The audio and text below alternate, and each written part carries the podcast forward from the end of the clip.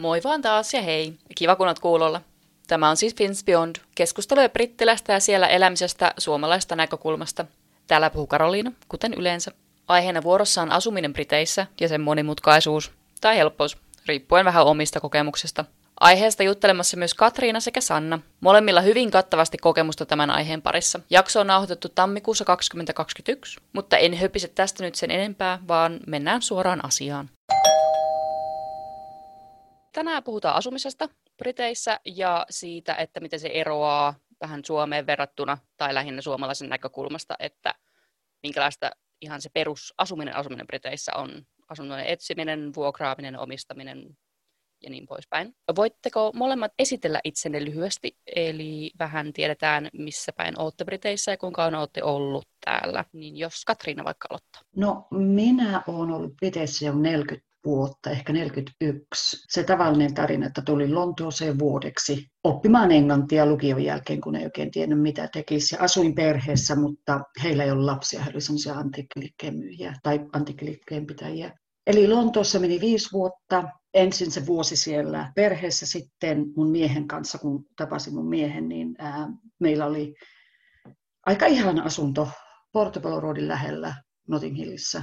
Silloin, kun se ei ollut vielä kuuluisa eikä niin suosittu kuin nyt. Sitten tuli muutto tänne pohjoiseen, Liverpoolin lähelle. Ja mä oon nyt ollut täällä kolmekymmentä, no varmaan tulee kolmekymmentäviisi vuotta. Ensin vuokralla ihan Liverpoolin keskustassa yliopiston vieressä, kun mun mies oli, tai ex-mies oli yliopistossa töissä. Ja me oltiin vuokralla vuoden verran. Ja sitten vähitellen siitä, kun se elämä jatkui, niin minä muutin tänne toispuoliokeen, eli me on täällä semmoisessa paikassa kuin Willow, mikä on Chester ja Liverpoolin välimailla. Ja tosiaan neljäkymmentä vuotta ainakin tulee nyt täyteen.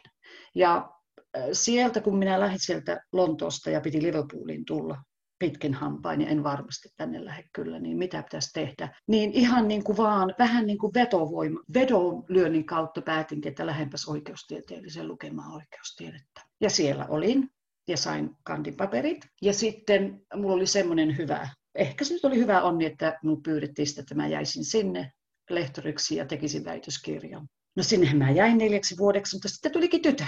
Täällä oltiin, ei ole tietenkään vanhempia, jotka voisi auttaa lastenhoidossa. Minun appivanhemmat, mä olin uudelleen naimissa siihen mennessä, olivat sen ikäisiä, että he ei voinut. Ja minä en au pairia halunnut ottaa, niin minä jäin sitten pois sieltä. Olin kymmenen vuotta kotona tyttöjen kanssa ja nyt jäin viime vuonna pois töistä. Olin tyttökoulussa ää, opintoavustajana kai. Tässä sanotaan koulunkäyntiavustajana, erikoistuin Aspergerin tai Aspergerin syndroomaisia tyttöjä, se oli tyttökoulu, niin heitä avustamaan koulussa. Ja nyt jäin sitten vasta pois, en oikeastaan eläkkeelle, kun mun vanhemmat on Suomessa jo niin paljon vanhempia, että halusin olla heille avuksi. Ja äiti kuoli vuosi sitten, tulee melkein kaksi vuotta ja isä on vielä Suomessa.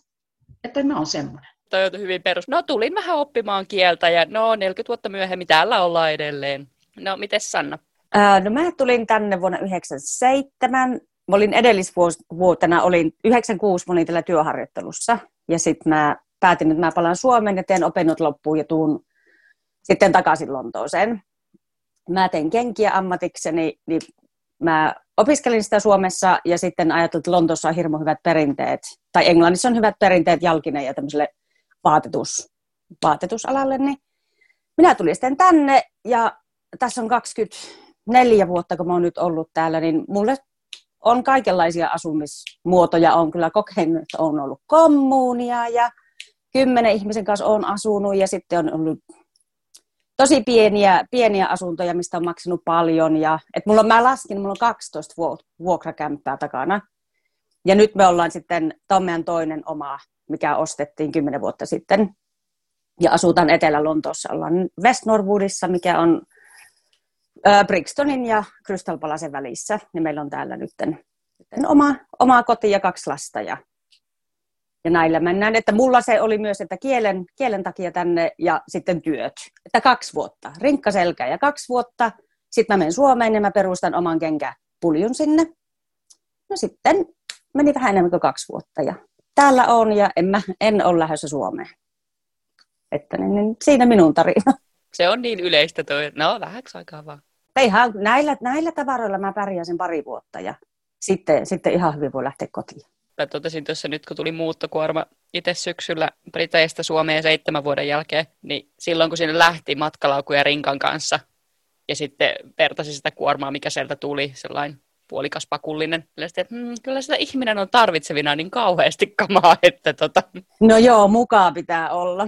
Me on muutettu just pari kuukautta sitten vaan puolen kilometrin päähän, niin meillä oli muuttofirma. Meillä meni aika kuusi viikkoa ensinnäkin kaikki ne tavarat saada kasaan, myydä, viedä hyvän tekeväisyyteen, viedä tunkiolle tai siis kaatopaikalle. Ja me muutettiin isosta pieneen, niin voi valtava, kun kolmekymmentäviisi, kolmekymmentäviisi vuotta on yhdessä oltu, niin kyllä siinä on aivan turha. Mutta tavaraa on kaikilla meillä liikaa. Joo, on. On, on kyllä. Me tehtiin nyt remontti tähän taloon. Meillä tehtiin ullakko ja sitten tuo niin kuin alakerrassa laajennus. Ja meillä oli iso ullakko ja ihan täynnä tavaraa. Sitten mä, että mitä ihmettä me niille kamoille tehdään, että niin, niin, kun nyt meillä on kaksi makkaria tällä, tässä ullakolla. Niin kyllä, ai siis hyvin, me oltiin hyvin, niin kuin, sillä, sillä mieli oltiin liikenteestä tavarasta eroon.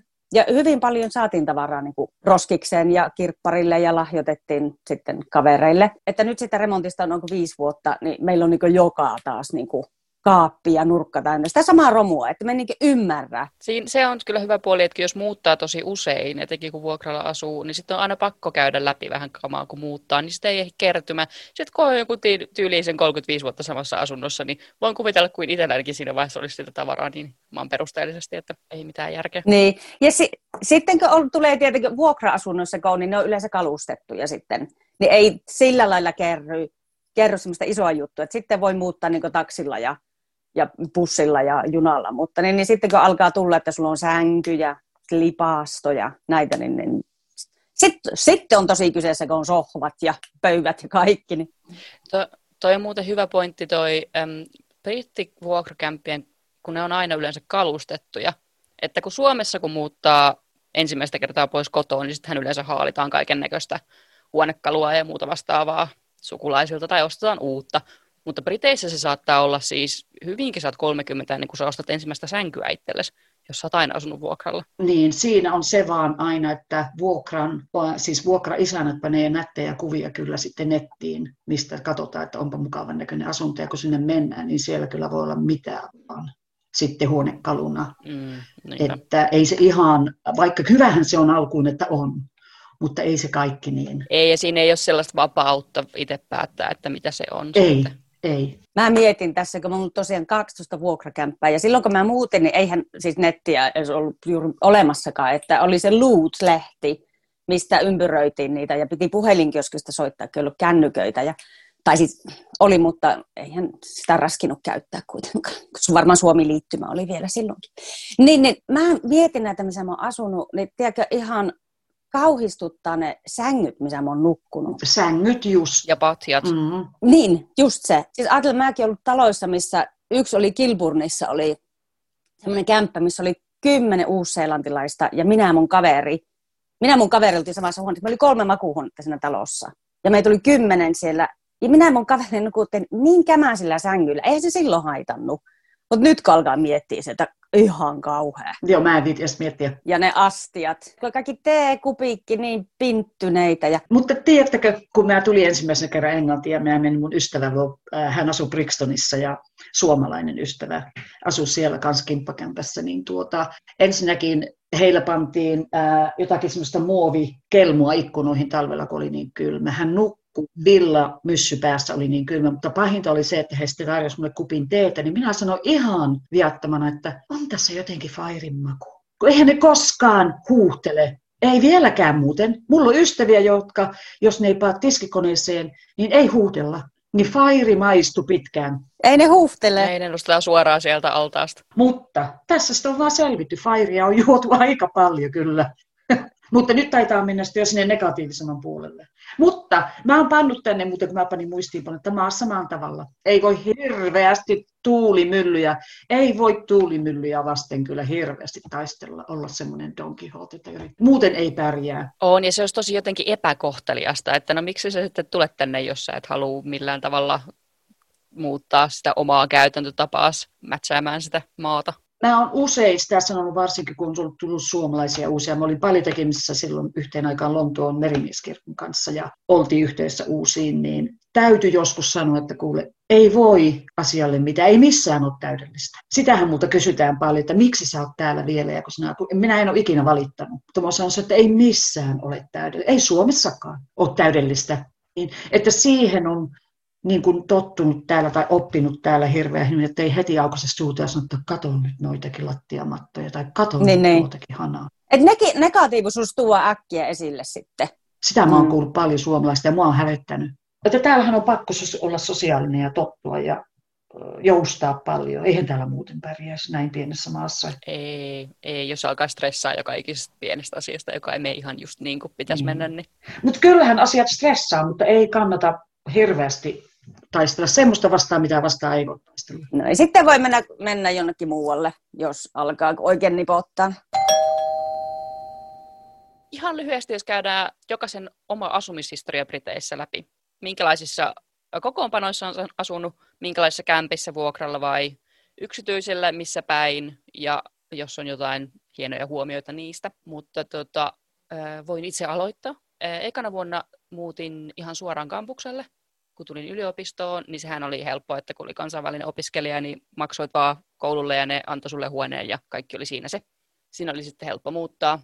Ensimmäisen, ensimmäinen vuosi meni kyllä yhdellä yksi lautanen, yksi muki ja yksi lasityylillä, että no, niillä pärjää, mitäs sitä muuta. Sen jälkeen asuinkin sitten kaksi vuotta kimppakämpässä, terraced house, koulukavereiden kanssa, meitä oli viisi siinä, hyvin perinteinen, vähän kunnat vetää ja keittiö oli ihan jees, mutta puutarha oli aivan semmoinen viidakko, että se, me käytettiin siihen yksi viikonloppu, että me vaan siivottiin sitä puutarhaa periaatteessa. Siinä meni se kaksi vuotta koulun loppuun. Sen jälkeen muutettiin parin kaverin kanssa entisestä kartanosta tehtyyn. Siihen se oli jaettu kämpiksi. Niin meillä oli sellainen hieno kattopupoli siellä olkkarissa, jossa oli sitten tuo semmoinen äm, siis chandelier, siis kattokruunu ja sähkötakka ja kaikki muut vastaavat. Ja se oli kyllä siis aivan upea asunto. Se vaan oli vähän semmoisessa paikassa, että sieltä oli vaikea päästä julkisilla sitten keskustaan. Mutta siellä meni kaksi vuotta. Siellä oli siis erittäin vaalean semmoiset vähän peikeen vivahtavat kokolattiamatot koko kämpässä. Keittiötä lukuun ottamatta ja kylppäriä, niin se oli mielenkiintoista se puhtaana pitäminen siinä. Me siinä vaiheessa ostettiin, kun kaikki pidimme punaviinistä, niin ostettiin suolapurkki siihen hollille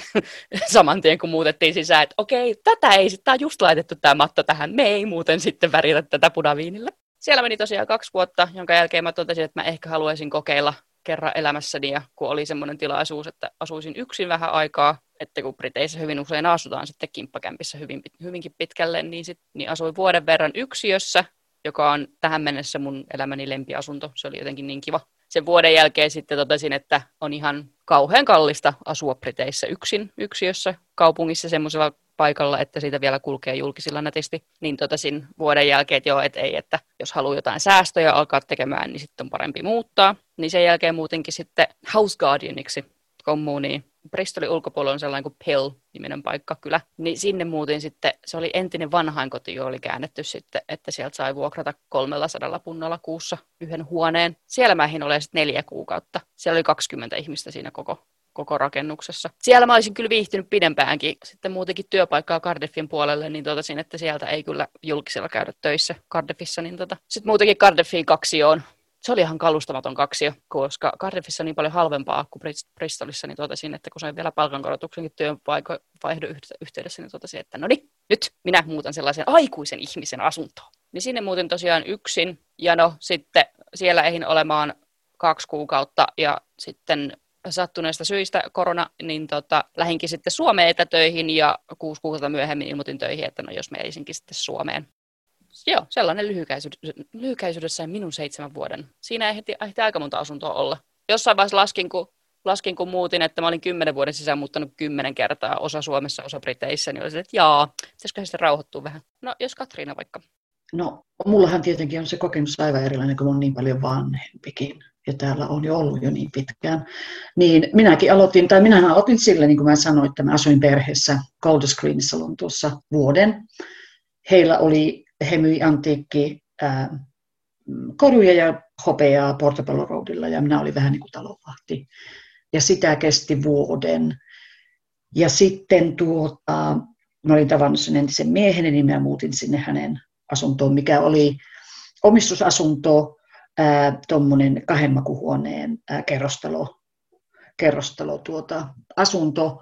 Ja siinä ei sen kummempia ollut, mutta kun on vanha, niin kuin tiedät, että täällä on niin hirveän vanha se asuntokanta, niin siinä oli kaikenlaista, kun vuonna seitsemänkymmentäkuusi oli valtava ää, esimerkiksi kuivuus kesällä täällä, niin nämä vanhat talot kärsi siitä silloin seitsemänkymmentäluvun lopulla, kahdeksankymmentäluvun alussa, ja meilläkin lähti se takaseinä koko siitä, se oli semmoinen Victorian Terrace, niin kokonaan lähti se liikkumaan se takaseinä. Ja siinä oli hirveät sotkut. No kuitenkin sitten me jouduttiin muuttamaan Liverpooliin ja oltiin, hänen työ, työn vuoksi ja oltiin vuokralla vuosi ja ehkä vähän kauemman aikaa. Ja sitten minä muutin tietyistä syistä pois siitä vuokra-asunnosta, mutta menin toisen, mä menin semmoisen saksalaisen tai sveitsiläisen naisen asumaan vuokralle. Se on ollut kaikki hirveän helppoa minulla sillä, että ne on ollut sitten ystävien kautta, tuttavien kautta. Mä laulan kuorossa ja heistä tulee paljon ystäviä ja semmoisia kontakteja, että hei kuule, mulla on ystävä Stefani, hän tarvitsisi vuokralaisen. No sitten vuosien kuluessa, kun mä tapasin tämän mun nykyisen, siis tämänhetkisen nykyisen miehen, niin kuin sanotaan, niin me asuttiin, hän oli perinyt täältä Dioen rannalta ää, pienen tuhatseitsemänsataaluvun lopulla rakennetun mökin. Ja me asuttiin siinä kuusi vuotta ja siellä kummitteli. Ja siellä se oli tosiaan, se oli ennen ollut pubi. Ja kaikista ihaninta siinä oli se, että sieltä oli suora näköala Walesin vuorille. Kun me oltiin tällä puolella Diokea, toisella puolella Walesin vuoret. Me oltiin siellä kuusi vuotta ja sehän oli vanhaa. Mutta ensimmäisenä otettiin koko lattiamatot pois, paitsi täällä aina, ja minäkin kyllä tykkään, portaissa on matot, koska se on se äänieristys kuitenkin vähän sitten parempi. Että meilläkin on täälläkin sellaiset kapeat matot menee portailta ylös, ettei niin kolise. Mutta siellä oli kaikki vanhaa. Tietenkään ei ollut mitään, vaikka sinne oli tehty remontti, niin kun se piti olla semmoinen vanha, niin se sai olla. Ja se oli aivan ihana. Meillä äiti ja isä tykkäsi käydä siellä, se oli niin kuin semmoinen iso nukkekoti. Me oltiin siellä kuusi vuotta. Sitten me löydettiin, kun minä aloin ottaa Annia, niin ei siellä voinut lapsia, kun meillä ei ollut puutarhaa, ei mitään, niin eihän siellä lapsia voinut sillä lailla kasvattaa. Niin löydettiin tästä tosiaan puolen kilometrin päästä toinen talo, ja, ja, ja. mutta sen ää, meidän ensimmäisen tämän vanhan mökin myyntiin meni varmaan neljä, viisi vuotta. Koska sitä ei oikein voinut perheasuntona myydä, ja täällä on hirveän tuota tarkat ne lait, että pitää hakea semmoista ää, niin kuin paikalliselta kunnan tai kaupungin näiltä rakennus, ää, ää, mikä se on suomeksi, planning, planning permission, niin näiltä hakea semmoista, että muuttaa sitä sen talon, koska se oli Listed Building kanssa, niin muuttaa sen käyttöoikeus joko kahvilaksi, kaupaksi, miksi vaan. Eli me oltiin kahden talon koukussa monta vuotta ja maksettiin sitä bridging loan, mikä oli hirveä aika pitkään, koska me löydettiin tämä ää, talo, miksi me oltiin kaksikymmentäkahdeksan vuotta, niin tuota, yhtenä iltana vaan huomattiin, että nyt on talo myynnissä. En mä tuommoista taloa osta. Se on semmoinen yksikerroksinen ruma. Mentiin katsoa, se oli aivan ihana. Ja se on vaan tässä, saman joen varrella puoli kilometriä ja siis joka ikkunasta näkymme taas sinne Walesiin. Että se on ollut vaikeaa tässä, kun on lähdetty. Me lopulta saatiin myytyä tämä meidän vanha, vanha, vanha mökki. Ja tällä hetkellä siellä on aivan ihana kahvi. Ja yläkerrassa on Airbnb. Ja niillä menee hyvin. Että se sopii hyvin semmoisessa kahvilaksi. Se on ne meidän vielä lattiat ja puulattiat ja, ja tuota lattialaatat ja mukaan. Vaan no sitten se kaksikymmentäkahdeksan vuotta meni tuolla. Mutta se meidän talo, missä me oltiin, niin se on jo sata vuotta vanha kanssa. Ja kun mieheni on vähän vanhempi ja tytöt ei ole enää asu kotona ja se oli iso, niin me ostettiin tämä, missä me nyt asutaan kuusi vuotta sitten. Että me muutetaan tänne, myydään se ää, meidän iso talo. No sitten tuli kaikenlaista. Naapuriin tuli rakennustyömaa. Kolmeen vuoteen ei voinut me ollenkaan. Meillä oli täällä vuokralaiset. Asuttiin siellä vanhassa. Sitten tässä vuosi sitten meidän ystävät sanoivat, että he haluaa ostaa sen talon. Mutta sitten tuli korona ja lockdown ja kaikkea, niin me ollaan nyt pari kuukautta sitten muutettu, että meillä on paljon kokemusta vuokralaisista, ei vuokralaisena olosta, mutta vuokralaisista. Ja kokemusta oikeastaan tietenkin talonostosta ja myynnistä, koska me molemmat ollaan oikeus tieteellistä vähän, niin, tai siis oikeustieteellisessä ollut ja opiskelija, mun mies on ollut lakimiehenä. Ja täytyy sanoa, niin kuin kaikki sanoo täällä, ennen kuin mihinkään, mi, mihin keskustelu aloitetaan, että kyllä se talon ostaminen ja myyminen täällä on yhtä paha kuin avioero. Ja sitähän sanotaan täällä aina. Se on fyysisesti ja henkisesti raskassa täällä. Ja se, on, se on niin pitkä prosessi. Se on, ja ennen kaikkea siksi, kun tämä asunto, asuntokanta, talokanta on niin vanhaa. Siihen, ja se perustui, se laki on vuodelta tuhatyhdeksänsataakaksikymmentäviisi. Mutta nyt me ollaan täällä oltu kaksi, kolme kuukautta, ja, ja täällä me nyt ollaan. Hyvä. Mites Sanna? No, mulla on aika paljon vuokrakokemuksia. On pitempiaikaisia, on lyhyempiaikaisia, ja no silloin kun mä tulin yhdeksänkymmentäseitsemän, niin mulla ei ollut kämppää. Mä tulin tosiaan sen repun kanssa tänne. Yhden tuttavan luona oli yhden yön. Sitten menin Merimieskirkolle pariksi yöksi. Sieltä sitten aloin sen Luutlehen kanssa kulkemaan ympäri Lontoa ja ettiin kämppiä. Ja olin Kilburnissa ensiksi. Siellä meitä oli, no siellä oli se kymmenen, ne oli ne uusseelatilaiset. Se oli ihan kauhean. Meillä todellakin oli koko lattiamattu kylpyhuoneessa. Yksi kylpyhuone niin monelle ihmiselle. Ja yksi aamu sitten se keittiön, kylpyhuone oli keittiön yläpuolella. Niin yksi aamu se tuli sitten alas katto sieltä.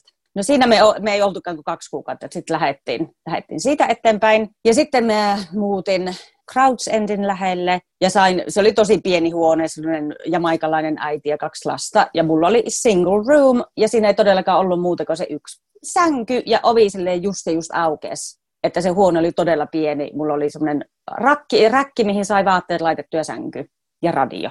Ja sitten mä oon siinä pari, pari viikkoa ennen kuin löytyi jotain muuta. No kas kummaa, kuusi kuukautta meni ja sitten yhtä, yhtenä päivänä mä oon, että mun on pakko lähteä tästä. Ja mä halusin asua nuorten ihmisten kanssa, enkä perheen ja pikkulasten kanssa. Ja ne oli aika semmoinen vauhdikas perhe, että siellä ei sitä rauhaa ollut kauheasti. Niin sitten mä ajattelin, että mun on kiva asua nuorten kanssa ja tutustua ihmisiin, kun oli aika uusi kuitenkin täällä. Ja sitten mä muutin Manor Houseen, mikä oli siinä suht lähellä, missä mä olin ollut. Ja se oli tosi kivaa. Meitä oli vaihtelevasti varmaan kuudesta kymmenen ihmistä siinäkin. Mutta siinä mä olin kaksi vuotta, mulla oli iso huone ja tietenkin koko lattiamatot joka paikassa taas, että sillä, sillä mentiin. Ja siellä mä olin sen pari vuotta ja sitten suomalaistutut muutti Lontooseen, niin ne alkoi sitten höynäämään, että muutetaanko kimppaan. No me muutettiin kimppaan ja tultiin Brixtoniin. Ja me oltiin innoissaan, kun se oli niin sanotusti vasta rempattu, että siellä oli otettu koko lattiamatot pois ja oli tämmöiset alkuperäiset puulattiat. Me oltiin ihan innoissa, että aivan mahtavaa Suomi-meininki. No, tulipa talvi. Huomattiin, että eihän siellä eristyksiä missään. Se oli niin kylmä ja niin kostea. Se oli niin kuin ground floor flatti ja se oli tosi pimeä ja kylmä, kostea. Että ne puulattiat ei aina toimi. Ne on ihanat, mutta niin. niin. Ja se vuokraisäntä oli tosi negatiivinen. Että sille, kun valitti asioista, tai pyysi ja kauniisti pyysi asioita, että jos niitä voisi niin kuin vähän petrata, niin, niin se ei oikein alkanut meidän kanssa kimppaa. Ja yläkerrassa asui kiinalaisia, ja ne pyöritti jotakin take-away-bisnestä siellä. Nimittäin meidän, kun meillä oli sitten niin alakerran pihaa meidän käytössä, ei me voitu sitä käyttää, kun ne nakkas sitä ruokaa viemäriin. Siis niin kuin tiski altaa sen. Meillä oli semmoinen riisi, se ei ollut riisipelto, mutta siis kun ne tuli ne kaikki jämäruuat, sieltä niitä putkia pitkin meidän takapihalle ja ne rasvat ja kaikki. Se oli ihan kauheata. Joo. Ja sitten tuossakin kämpässä tuli niiden yläkerran naapureilta, niin kuin, siis mitä läikkää alkoi muodostua mun makuuhuoneen ikkunaan ja niillä oli kylpyhuone siinä yläpuolella. Niin sitten vuokraisäntä lähetti jonkun remonttireiskan käymään siellä. Niin sehän sillä oli kato pönttömaalia ja suti mukana. Niin se vain maalasi sitten päälle, että nyt se on niin kuin siinä. No ei se mitään. Siinä me oltiin varmaan vuosi, ja sitten tämän saman pariskunnan kanssa me muutettiin Streathamiin. Se oli, me ei sitten haluttu olla niin kuin enää niin kuin alakerran kämpässä, me haluttiin mennä ylä, niin kuin ylimmäisen kerrokseen. Ja se oli ihan kivaa, paitsi sitten yksi päivä mä huomasin, kun mä jotakin takia otin mun vaatekaapista, että kaikki vaatteet oli ihan homeessa. Kaikki. Että siellä oli tuota, niin, niin sitten se home tullut niin kuin sieltä, kun se oli ulkoseinän vieressä sellainen built-in kaappi, niin sitten kaikki oli homeessa siellä ja siinä vaiheessa me päätettiin, että me halutaan taas muuttaa. Ja sitten muutin Tootingiin. Se oli ihan ok, ei siinä ollut valittamista, ei se ollut häävi, mutta niin, niin ihan ok. Mutta kaikki tähän mennessä on ollut kalustettuja kämppiä. Ja itsekseni en ole tässä maassa asunut ikinä. No siellä olin ja siinä, sen jälkeen sitten meillä erosi tiet suomalaisten kanssa ja mä muutin Streatham Hilliin kahden englantilaisen tytön kanssa. Ihan taas niin kuin luutista vaan löytyi. Kävin katsomaan paljon kämppiä, että mikä olisi kiva. Ja meillä oli tosi kiva kämppä siinä ja niiden tyttöjen kanssa meni tosi kivasti yhteen ja vuokraisäntä oli ihan ok. Pihaa oli ja hyvä sijainti. Ja sitten mä en tiedä, minkä takia mä sieltä näiden samojen tyttöjen kanssa muutettiin West Norwoodiin. Ja siellä mä olin kuusi kuukautta ja sinä aikana mä olin tavannut Benin, mun partneri. Ja sitten Beni asui Hernähillissä, mikä on aika lähellä. Ja se oli just ostanut oman kämpän. kämpän sieltä, ja sitten alettiin pikkuhiljaa siinä suhteen edetessä, niin miettimään, että jos mä muuttaisin sen kanssa. No sitten mä muutin sinne, ja se oli tosi kiva, siis se oli semmoinen kaksikymmenkerroksinen torni, kunnan tämmöinen tornitalo, mutta hän oli siitä ostanut oman, ja se oli aivan, ja me oli yksitoista kerros, ja sieltä oli näkymät ihan niin kuin ympäri Lontoota ja Brockwell-puistoa, ja se oli semmoinen mummo asunut siinä ennen, niin se oli sen näköinenkin, mutta me sitten rempattiin ja otettiin kaikki lattiat pois, ja tykättiin ihan hirveästi sitä alueesta ja me, joku lauantai-aamu sitten hirmu kankkusessa kävelin siellä puistossa ja katsotaan, että hitto vie, että tuonne rakennetaan, että joku uudisrakennuskohde on tulossa. Ben sitten, että mennäänpä kysyä, niin ihan juttelen niiden kanssa. Ja siinä sitten pikkupöperöissä, niin me päätettiin, että me ostetaan off plan ja ne sanoi, että okei, kymppitonni oli siinä vaiheessa se käsiraha, että kymppitonni meidän pitää heille tuoda maanantaihin mennessä suurin piirtein, että sitten ne niin on teidän. Hirveä, eihän meillä ole rahaa. Mulla oli siinä vaiheessa Oulussa kämppä. Mä et, selvä, se lähtee myyntiin. Ja mulla oli tosi hyvä työnantaja silloin, niin mä siltä py- niin pystyin ottamaan niin lainaa. Meni pari viikkoa, niin Päni alkoi myymään oman kämpän. Me ostettiin off-plan. Siinä meni puolitoista vuotta, kun se oli valmis. Ja sitten me muutettiin sinä aikana Readingiin, mistä Ben on kotoisin. Oltiin siellä kuusi kuukautta. No thank you. Sitten kun se oma kämppä valmistui, me muutettiin siihen. Ja se oli tosi kiva. Siihen me saatiin valita kaikki keittiökaapit, kaakelit, niin kuin väriskaalat ja tämmöiset, että me saatiin vaikuttaa siihen itse, että niin, niin, miltä se tulee sitten näyttämään. Ja sehän oli tosi kiva. Uusi asunto, mahtava, kaikki toimi suht suunnitelmien mukaan. Ja sitten tuli lapsi pari vuotta sen jälkeen, ja sitten me alettiin miettiä, että jossain vaiheessa varmaan olisi kiva, että jos isompi talo, missä on pihaa. Ja sitten me varmaan vuosi meillä meni. Me käytiin aina silloin tällöin kattoon kämppiä, ja ennen kuin löytyi sitten tämä, missä me nyt ollaan. Ja se oli vuonna kaksituhattakymmenen, kun me tähän muutettiin. Ja silloin tämä oli kans niinku semmoisen, tässä oli kuollut se edellinen omistaja, että oli aivan kauhea koko lattiamatot ja se varmaan kuoli siihen, kun se, se oli polttanut niin paljon. Tämä oli niin, niin, ihan nikotiinin keltainen tämä koko talo. Mutta ei mitään, me tehtiin hyvin perusremontti silloin, että lattiat pois, maalattiin seinät ja, ja näin. Ja sitten tuli toinen lapsi ja sitten tehtiin viisi vuotta sitten iso remontti tähän ja täällä nyt, nyt ollaan. Tuli mieleen tuosta, tuosta, tuosta homeesta, että meillä yksi syy, miksi me muutettiin tähän aivan uuteen ja mä halusin, että uusi talo, oli se, että niin kuin englantilaiset tekee, että lämmitys on päällä aamulla ja illalla. Mä olin tosi hämmentynyt silloin, silloin muuttaessa, että se oli kokonainen keskustelu, kahvipöydän keskusteluaihe se, että mihin aikaan ihmiset pitää lämmitystä päällä talvella. Että et joo, että meillä se tulee kahdeksi, tähän kahdeksi tunniksi aamulla tähän ja tähän aikaan, ja sitten se tulee kolmeksi tunniksi illalla näihin ja näihin aikoihin. Mitä? Mikä se on, että neljältä on se aika, että no nyt pannaan. Niin minä olen tehnyt sen ja mun mies on hyväksynyt sen. Että ei meillä onneksi ollut homeongelmia, mutta lämmitys päälle ja ikkunat auki vähäksi aikaa, että se kiertää se ilma oikein. Ja tämä talo nyt onkin semmoinen, että tätä on niin helppo lämmittää, kun tämä on ylhäältä. Niin, mutta sehän just nuo ihanat, nuo uudisrakennukset, kun ne on, ne on kuitenkin sitten rakennettu. Ne on hyvin paremmin rakennettu, niin. Kyllä. Että ei, ei vedä niin ei. Joka kolkasta ja nurkasta. Että niin siinä voi, ja ne, sitten kun laittaa lämmityksen on päällä, niin, niin. Sehän on. On. Niin kuin mullakin molempien tyttöjen vuokra-asunnossa, varsinkin kun he olivat opiskelijoita ja olivat niin kuin yksityiseltä ottaneet vuokra. Ensimmäinen vuosi piti asua yliopiston kämpissä, mutta sitten vuokrattiin, niin, niin kuin Helenankin kylpyhuoneessa. Katsot, sulla on aivan mustaa kylpyhuoneen ikkuna. Joo, no me aina pyyhitään se. Sitten, ei, kun se on, se on itse asiassa vaarallista. Se ei ole. Otat yhteyttä vuokraisäntään. No vuokraisäntä, no ei se. No kuitenkin. Kyllähän sitä selvisi, mutta se on kamala kattoa. Va- niin, valitettavasti, kun joskus se, jos hyvin usein se on, että ei siis, no mullekin siinä, yh- siinä yksiössä niinkin kiva kuin se oli, niin loppujen lopuksi, kun mä olin kaksi viikkoa ollut aivan jäätävässä flunssassa ja lähti ääni todella siis aivan täysin, rupesin miettimään, että, että mikä nyt on, että mikäs tämä homma on. Niin sitten paljastui, että siinä sängyllä, kun se oli, mun sänky oli ulkoseinää vasten, niin sieltä oli sieltä, sitten tullut lattia ton listan alta sen verran kylmyyttä, että se oli aivan homeessa se, niinkö, se kaikki tavarat, mitä mulla oli sängyn alla, oli niinku homeisia. Että mä sitten kävin, kävin ne niinku jätessäkin kanssa viimeisessä roskiin ja sen sitten siivosin sitä puolipäivää sellainen niinku puolikuntoisena, että nyt jumalauta, että mitä helvettiä. Ja tota, sit, siitä se lähti, sit se ääni lähti tulee takaisin, että okei, et se, oli, se oli nyt sitten se home. Laitoin vuokra, tai siis se oli niinku vuokravälitysfirman kautta tai kiinteistöfirman kautta. Laitoin heille viestiä, että, tota, että tämmöinen homma. Niin sitten oli vaan, että, että joo, no pidä sitä sänkyä vähän kauempana sitä seinästä, että se ilma pääsee sieltä kiertämään. Oh, sun syy. Oh, oh, niin. Okei, okay. Selvä. Pitäisikö meidän itse asiassa puhua nyt siitä myymisestä tässä välissä? Koska mä huomaan, että molemmat olette vähän silleen, että mä haluan puhua tästä asiasta. Niin tota, itsehän en ole siis ostanut itse, itse ikinä Briteissä taloa, mutta olen useamman ystäväni siis prosessia seurannut tässä asiassa. Se jotenkin vaikuttaa niin pitkäveteiseltä hommalta, että huhhuh. Että etenkin edellinen kollega, niin mä muistan, että he oli etsinyt poikaystävänsä kanssa. Heillä oli käsirahat valmiina, mutta he oli etsinyt kaksi vuotta taloa. Ja ne oli viisi vedetty siitä nenä edestä, kun ne oli jo laittanut tarjoukset ja nekin oli hyväksytty. Ja sitten oli viime hetkellä otettu pois. Niin, tota, niin, niin kerrot, miten se menee se prosessi? No, minä voin kertoa sen verran, että minähän opiskelin tätä tämmöistä tuota, osana sitä kanditutkintoa, tätä ää, maalakia.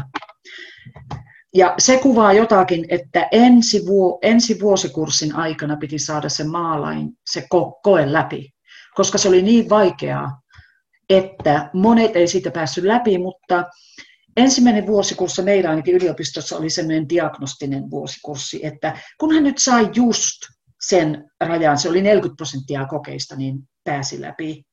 Sen jälkeen äh, puotettiin pois, jos ei päässyt läpi, niin meillä oli aina ensi vuosikurssilla tämä. Ja se oli aivan hepreaa. Siis se oli, ei se ollut, me, se oli kaikille. Minä kun katsoin eilestä, kun sä lähetit näitä kysymyksiä, niin tuota kattelin vähän, että tätä taloa ostaa, niin siinä on ainakin kymmenen eri kohtaa mennään läpi. Siis ihan jo paperilla. Mutta sitten sulla tulee tosiaan ne ketjut, että voi olla kahdeksankin siinä ketjussa. Mulla on semmoinenkin tapaus ollut, että on ollut kahdeksan ketjussa. Jos yhdeltä menee, että ei saa lainaa, on huono se rakennustarkastajan ää, ää, raportti tai mitä muuta vaan, niin se koko ketju katkeaa. Ketju tarkoittaa siis sitä suomennettuna, että, että tota, joku on ostamassa taloa, mutta sitten jotta he voivat ostaa sen talon, niin sen, sen talon omistajien pitää, he on ostavassa taloa, että he saa ostettua sen talon, mitä he haluaa, ja niin poispäin, ja niin poispäin, ja sitten siellä voi olla ihan helvetin paljon ihmisiä. Että siellä voi lähteä siitä, että on ens-ostaja, talonostaja, ja hän haluaa päästä sille, täällä sanotaan niin kuin, että sille ensimmäiselle por, askeleelle portaikkoa, ja, mutta sitten se sitten jatkuu ja jatkuu, koska yleensähän talo ostetaan siksi, että tulee perhettä, tai se ostaa isompi talo, tulee perhettä, pitää olla lähemmäs koulu ja tämmöistä näin. Ää, ainakin minun puolestani niin se ensimmäinen varmasti Sanna, Sannalla on ollut just tätä samaa, että ensimmäisenä pitää arvioida, että paljonko on varaa maksaa, koska siihen tulee asianajajan maksut, siihen tulee tämä stamp duty, mä en tiedä mikä tämä on Suomessa, se on semmoinen vero, siihen tulee kiinteistövälittäjän maksut, siihen tulee rakennustarkastajan maksut, muuttokulut. Ja sitten kun on sen asuntolain, tai siis tietää, että paljonko, paljonko on varaa niin kun lähteä liikkeelle, niin sitten ruvetaan yleensä katsomaan, eihän se aina näinkään, mutta näin se on paperilla. Ruvetaan katsomaan, ja jos löytyy semmoinen, että tästähän meillä tulisi asunto ja hintakin on ok, niin sitten alkaa se paperityö. Sitten pitää saada ensimmäisenä lainan välittäjältä sopimusta. Joo, kyllä teillä on vara tämmöinen laittaa. Se on yleensä kymmenen prosenttia se käsiraha, ää, sitten loput on lainaa, pitkäaikaista lainaa yleensä. Siis onhan niitä onnekkaita, jotka ei lainaa tarvitse, niin he ei tarvitse edes mitään rakennustarkastajien Ää, raportteja tehdä. No sitten, kun se laina on, niin kuin mun tytöilläkin nyt on hyväksytty, sitten alkaa se, että pitää löytää asianajaja molemmille puolille. He alkaa tekemään paperitöitä, mutta siinä vaiheessa joku voi hypätä siihen väliin ja luvata enemmän rahaa, luvata käteisrahaa. Sä voit joutua taas sinne alkulähteelle, ala etsiä uusi talo, kaikki uudelleen.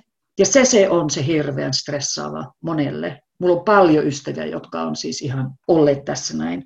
No jos kaikki menee hyvin, niin sitten tehdään semmoinen kuin exchange of contracts, missä niin kuin asianajat vaihtaa niitä papereita ja katsoo läpi kaiken, että mikä tähän nyt kuuluu, mikä kuuluuko tuo vessanhana ja kuuluuko tuo ovenkahva ja kaikkea ihan semmoista yksityiskohtaista. Ja siinä menee joku yleensä eikö se mene joku kuusi viikkoa, seitsemän viikkoa. Se on pitkä, koska jo mitä vanhempi talo, sitä enemmän pitää tutkia niitä vanhoja, vanhoja papereita. Että kaikki on kunnossa, saadaanko se talo myydä, mitkä siinä on kaikki ne, ää, kaikki mikä tulee sen matkassa, tätä ei saa tehdä, tätä saa tehdä, kaikki. Ja tämmöiset esimerkiksi meillä on ollut maarajojen, siis talon ää, maarajojen tuota, tarkistaminen, ettei mene. No jos kaikki menee oikein, ja kyllä se aina meneekin joskus oikein, usein ei, mutta kyllä joskus meneekin, niin sitten päätetään se, että milloin allekirjoitetaan lopullisesti ne paperit.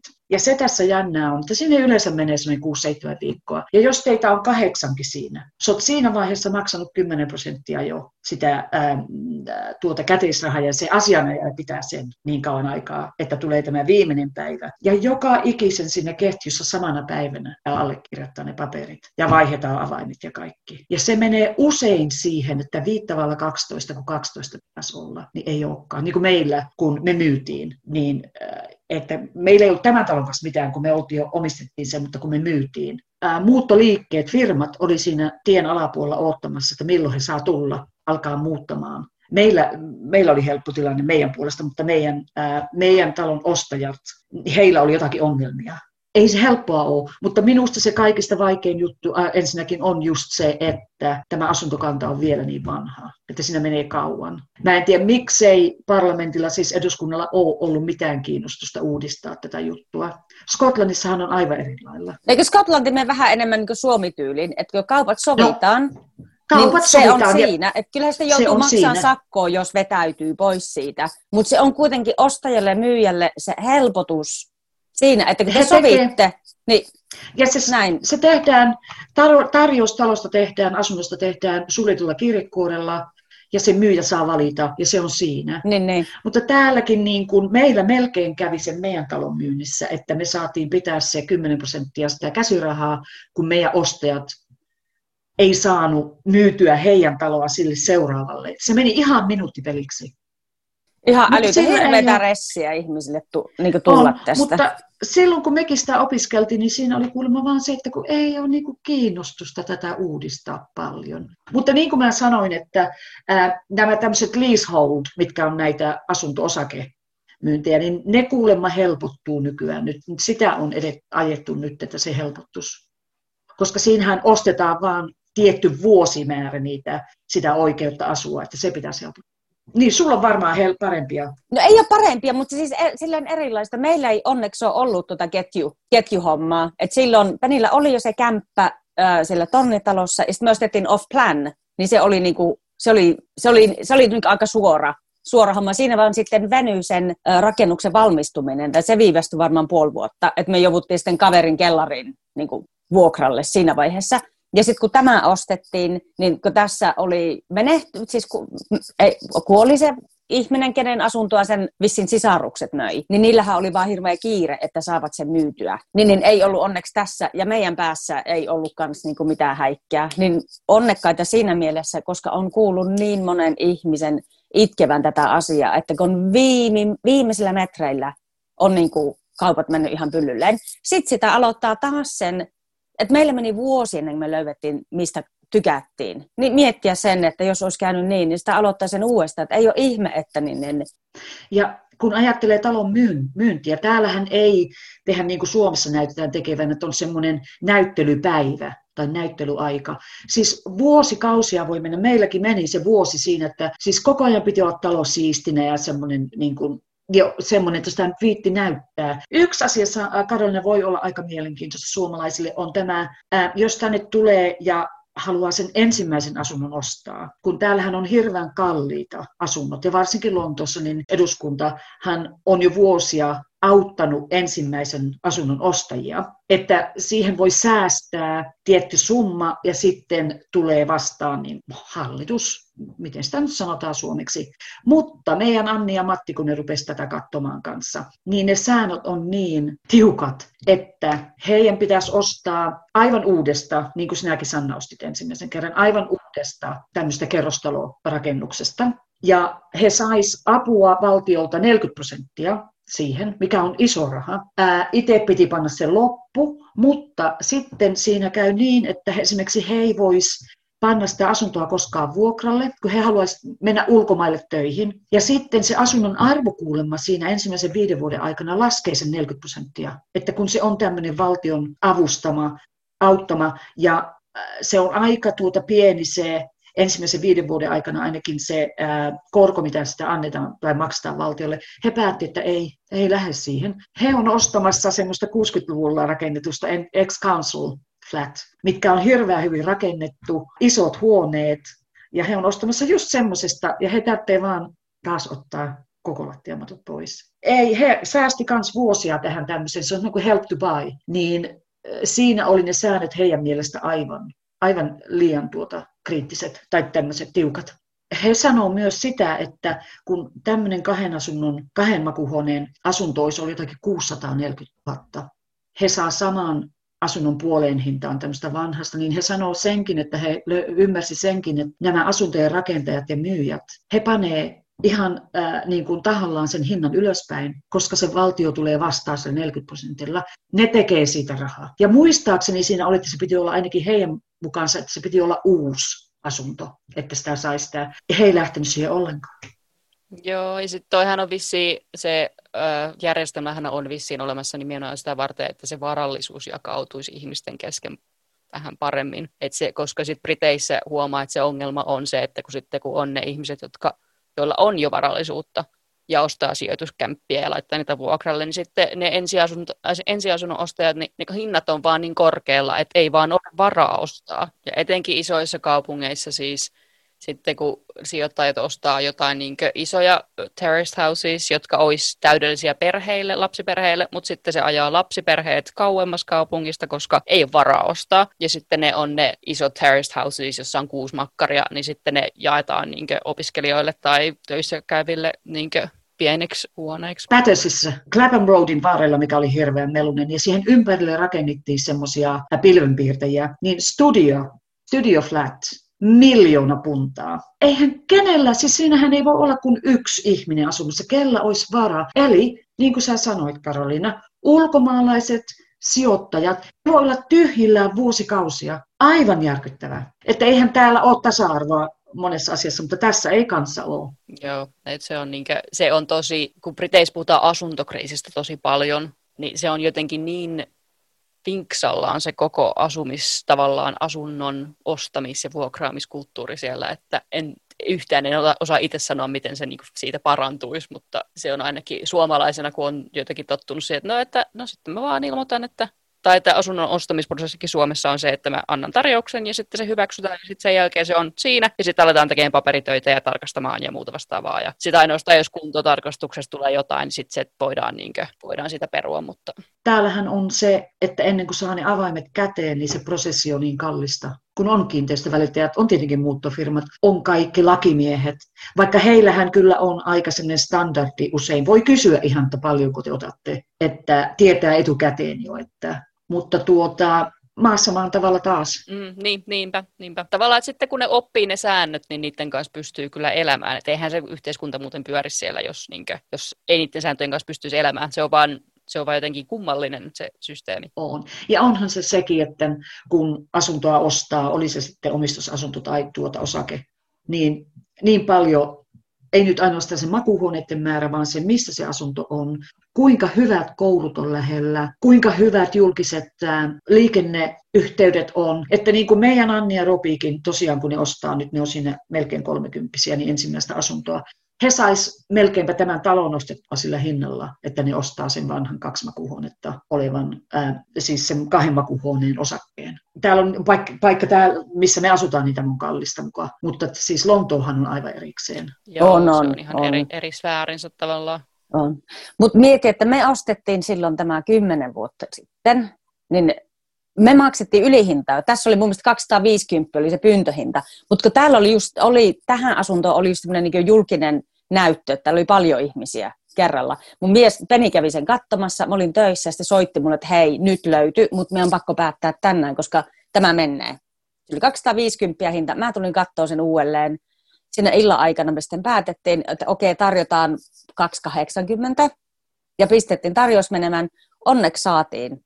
Ja ne, se, se sanoo se en sano, eihän ne ikinä voi sanoa, että mitä muut on tarjonnut, mutta sanoi, että sillä oli muutamasta satasesta kiinni. Mun mielestä meillä oli joku kaksisataakahdeksankymmentätuhatta viisisataa, että me pistettiin se silleen. Mutta nyt sitten, kun on katsoo hintoja, mitä täällä on, tämä oli kymmenen vuotta sitten kaksisataakahdeksankymmentä, niin nyt tämä on lähemmäs yhdeksänsataatuhatta.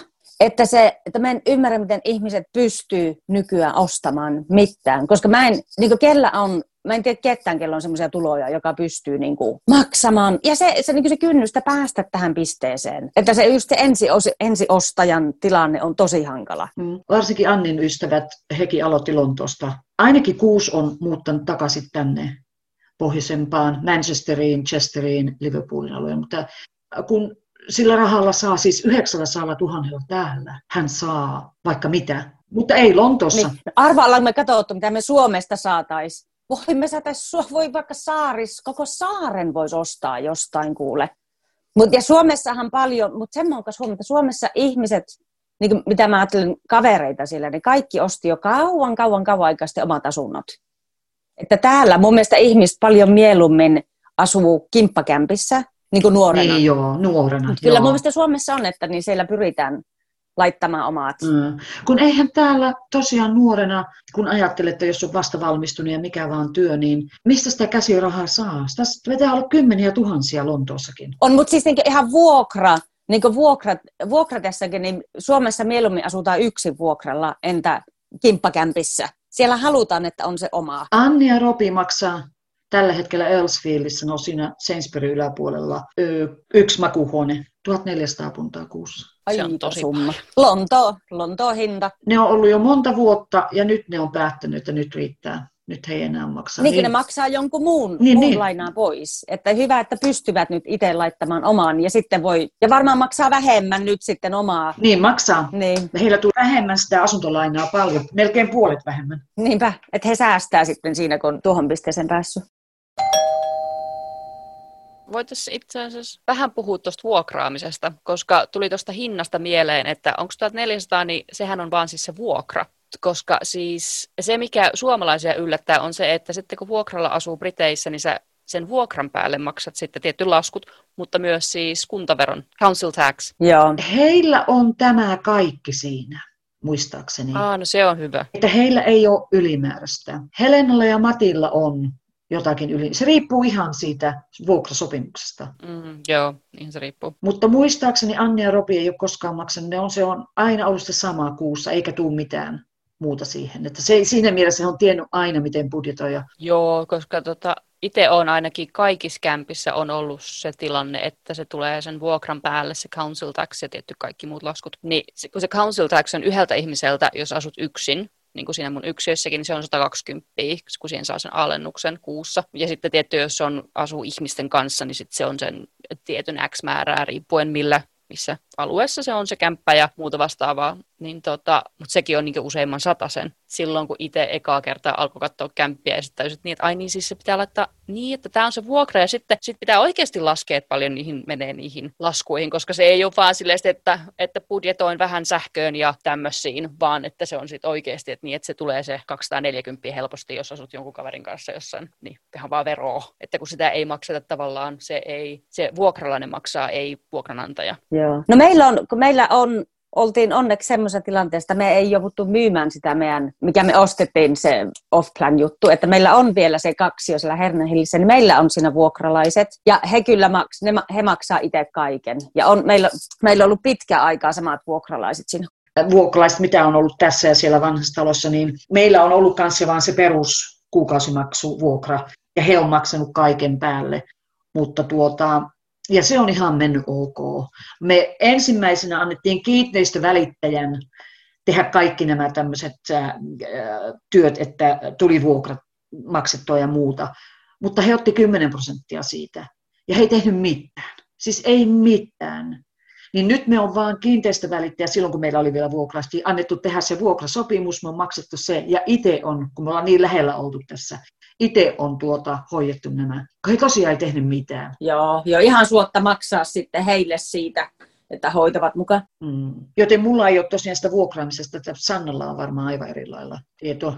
No on, mutta silloin kun minä vuokrasin ensimmäisiä, niin siis se oli viisikymmentä viikko, vuokraisäntä kävi joka perjantai kato hakemassa shekin. Niin shekki piti opetella, en osannut kirjoittaa, mutta ne kämppikset opetti, että miten shekki kirjoitetaan. Niin se kävi se isäntä joka perjantai hakemassa siihen. Kirjekuoreen siis sitten laittoi kaikkien kato rahat ja sinne mä ni, niissä ei maksettu sitten mitään niin vesiä sun muuten. No, mutta se oli, siinä asui niin monta ihmistä samassa, että se oli sitten kuulu kaikki. Että niin, niin. Mut muutamat asunnot on sitten, mitkä on ollut kiinteistövälittäjien kautta, niin ne on ollut eri ja niissä, niissä on pitänyt sitten maksaa ihan niin kuin sille rehellisesti kaikki. Että nuo on varmaan no yksityiset voi. Joo, se on yleensä niistä niin kuin multiple occupation, uh, occupants, niin occupation on vähän eri asia, mutta tätä occupants, um, niin niissähän on sitten yleensä vissiin niin, että sitten vuokraantaja hoitaa ne kaikki semmoiset vedet ja tämmöiset, koska siinä on vain yleensä niissä vaihtuvuus sen verran suurta, että ei olisi mitään järkeä laittaa laskuja kenenkään nimiin. Mutta muuten hyvä tuosta viikkosysteemistä, koska siis Briteissä edelleenkin, kun siis jos etsii kämppää, niin se on semmoiset nettisivut kuin Supla, Rightmove, kimppakämppiä, niin Gumtree ja Spare Room, tai sitten kavereiden kautta. Mutta niissään yleensä siis annetaan vuokra viikkomääräisenä. Edelleen. Niin onkin, edelleen. Niin on. Että kun Suomessa on totuttu siihen, että se on kuukaudessa, mutta Briteissä aina ilmoitetaan viikkoina ja sitten yritetään itse laskea, että okei siis okei, neljä kertaa toimii. Kuitenkin palkat maksetaan kuussa, kerran kuussa. Niin, koska tuota mä en tajunnut edes ensiksi. Sitä, sitä nuoret näyttää paljon käyttävän sitä spare room, mä oon kuullut. Se on semmoinen suosittu. Niin on. Joo, ite on, ite on käyttänyt sitä kanssa. Silloin jos etsii kimppakämppää ihan niin kuin vieraiden ihmisten kanssa tavalla, että on yksinään liikenteessä, niin silloin se on aika niin kuin paras siihen. Ei me ole koskaan vuokraa viikoittain kyllä otettu, että meillä on aina ollut se kuukausi vuokraa. Ei kukaan saa vuokraa viikoittain ainakaan mun aikana ei ottanut, mutta, mutta se on varmaan just tuolla hang up sieltä ajoilta, kun on vielä shekeillä pyöritty. Joo, se oli muutama vuosi sitten. Joo, se oli tota, itse asiassa mielenkiintoista silloin, kun mä sen yksiön jälkeen etsin sitä seuraavaa kämppää ennen kuin mä muutin sinne vanhaan, vanhaan kotiin, niin tota, se oli kyllä siis, silloin kun ettiin huonetta kämpästä, niin siis mä kävin siis haastatteluissa, eihän kun olisi työhaastatteluun mennyt siis useamman kerran kahden viikon aikana, varmaan kuudessa, kun piti mennä sitten niinku siihen taloon, mistä oli niinku huone vapaana, että, etettiin huo, että etetään ylimääräistä ihmistä siihen, niin sitten piti aina tavata ne kaikki huon, niin kuin kämppäkaverit ja he haastatteli sut ja sitten, että mitä sä teet vapaa-ajalla, mitä sä teet työksesi ja minkälainen niin kuin persoona sä oot. Niin se oli aika uuttavaa, kun kahdessa viikossa kävit kuudessa semmoisessa haastattelussa silleen, että moi, mä oon tämmönen tosi kiva tyyppi, mä teen tämmöistä ja tämmöistä, please ottakaa mut tähän, mulla on loppuvuokrasopimus kahden viikon päästä. Niin, että se oli mielenkiintoista. Mutta se vaihtuvuus on niin nopea, niin täällä ei voi alkaa hirmu ennakkoon etsimään. Niin olen nähnyt noissa Suomi-foorumeissa ihmiset, että on, on tulossa Lontooseen viiden kuukauden päästä, mistä kannattaa alkaa etsimään. Niin ei kannata. Joo, ei. Ei, ei kannata vielä. Pari viikkoa aikaisemmin voit alkaa katteleen. Ja sitten kun hunnot menee tosi nopeasti, että niin, niin niitä on, mutta ne kyllä sitten menee kans. Niin. Joo, se oli jotenkin, jotenkin itselläni oli sillä että kun sit yksiöstä luovuin, annoin niin ilmoitin, että joo, että mä lähden tästä, kun loppuu kuukauden päästä sopimus, niin sitten tiesit, että no okei, mun tarvitse nyt vielä ainakaan viikkoa mitään tehdä asian eteen, että mä voin nyt ehkä alkaa vähän katselemaan tavaroita läpi, mutta ei seuraavan kahteen viikkoon nyt kannata vielä mitään sopia, koska kaikki kämpät, jos nyt lähtee hakemaan, niin ne on silleen, että muutto kolmen viikon päästä, silleen, että no, en mä nyt, tai kahden viikon päästä, tai heti, silleen, no, mutta, öö, mutta kun mulla on tässä vielä kuukauden verran, niin tota, öö, mitä, että Se, se on, se, kun se menee niin semmoisella nopealla syklillä sitten, mutta siis mä jätän siis oikeasti itselleni sellaisen riskin, että niinku kahden viikon päästä pitää muuttaa ja mulla ei vieläkään kämppää. Siis mitä? Eihän tämmöistä nyt. Ja mulla oli yksi tuttava tyttö muutti Suomesta tänne, koska pari vuotta sitten, niin, niin mä kävin sitten hänelle kattoon kämppiä, kun se sanoi, että ei, ei, miten niitä käyt sitten, kun siellä oot, että on kuitenkin kivaa. Ja sitten mä ajattelin, no tuu meille, jos ei niinku löydy. Kyllähän sitten löysi.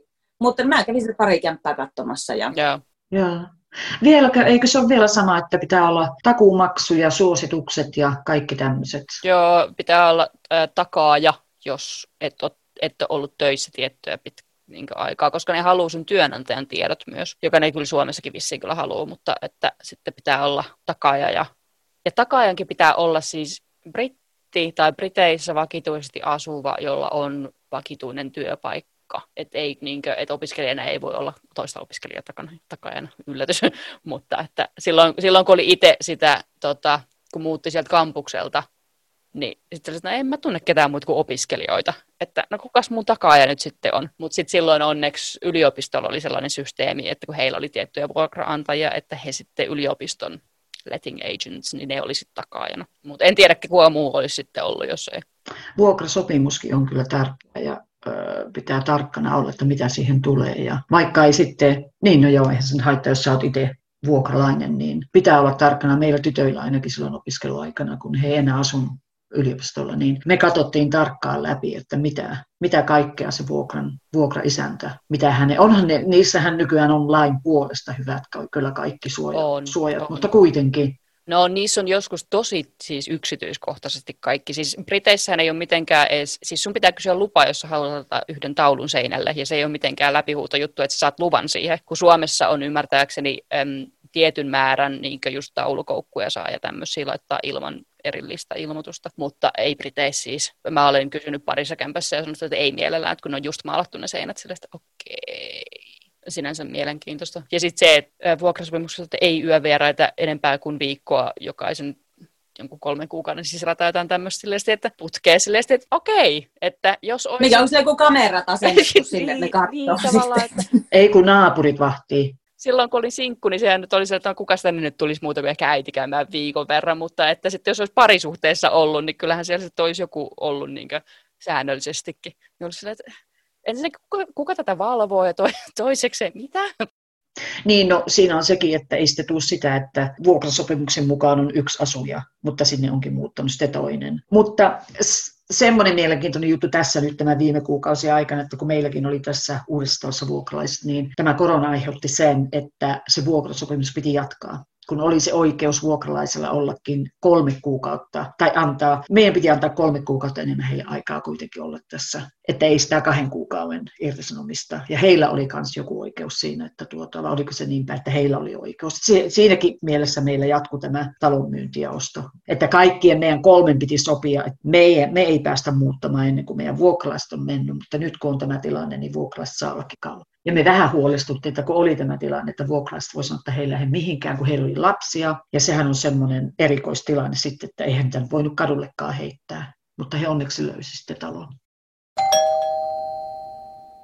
Jos niinkö jättää sen positiiviselle tämän asuntokeskustelun, että kimppakämpässä asumiset silloin, kun sulla on kivat ihmiset siinä ympärillä, niin se on kyllä yllättävän mukavaa, kun suomalaisena on tottunut siihen. Omissa on tärkeää, omissa on tärkeää, varsinkin jos uutena tuut paikka, ihan sama mihin sä muutat, mutta miten sä löydät kavereita. Et mun ensimmäiset kaverit niin tuli töi, töiden kautta ja sitten sieltä kämpältä. Ja sitten kun meitä oli niin monta, niin siellä oli pari, kenen kanssa klikkasi tosi hyvin. Niin sittenhän niiden kanssa alettiin hengaamaan ja käymään ulkona ja tutustua heidän tuttuihin ja näin. Niin kyllä mun mielestä jokaisen nuoren melkein olisi niin hyvä, mihin, mutta se on sama varmaan kun lähdet opiskelemaan, kun asuu kampuksella. Niin siinä on se sama fiilis. Ja aika turvallinen olo, koska kaikki on suht samassa. Niin, samassa elämäntilanteessa. Venessä. Ja sit niinkö... Niin, ja useasti on, että ulkomaalaiset, ulkomaalaisia on paljon, niin, niin kuin mulla oli siinä yhdessä kämpässä, että oli itävaltalainen poika, ehkä mies jo, ja espanjalainen tyttö, nigerialainen mies, kiinalainen. Siis meitä oli niin monenlaisia siinä. Meillä kaikilla oli vähän niin semmoinen turvaolo sitten, että okei, että kellään ei ole perhettä lähellä. Mm, joo.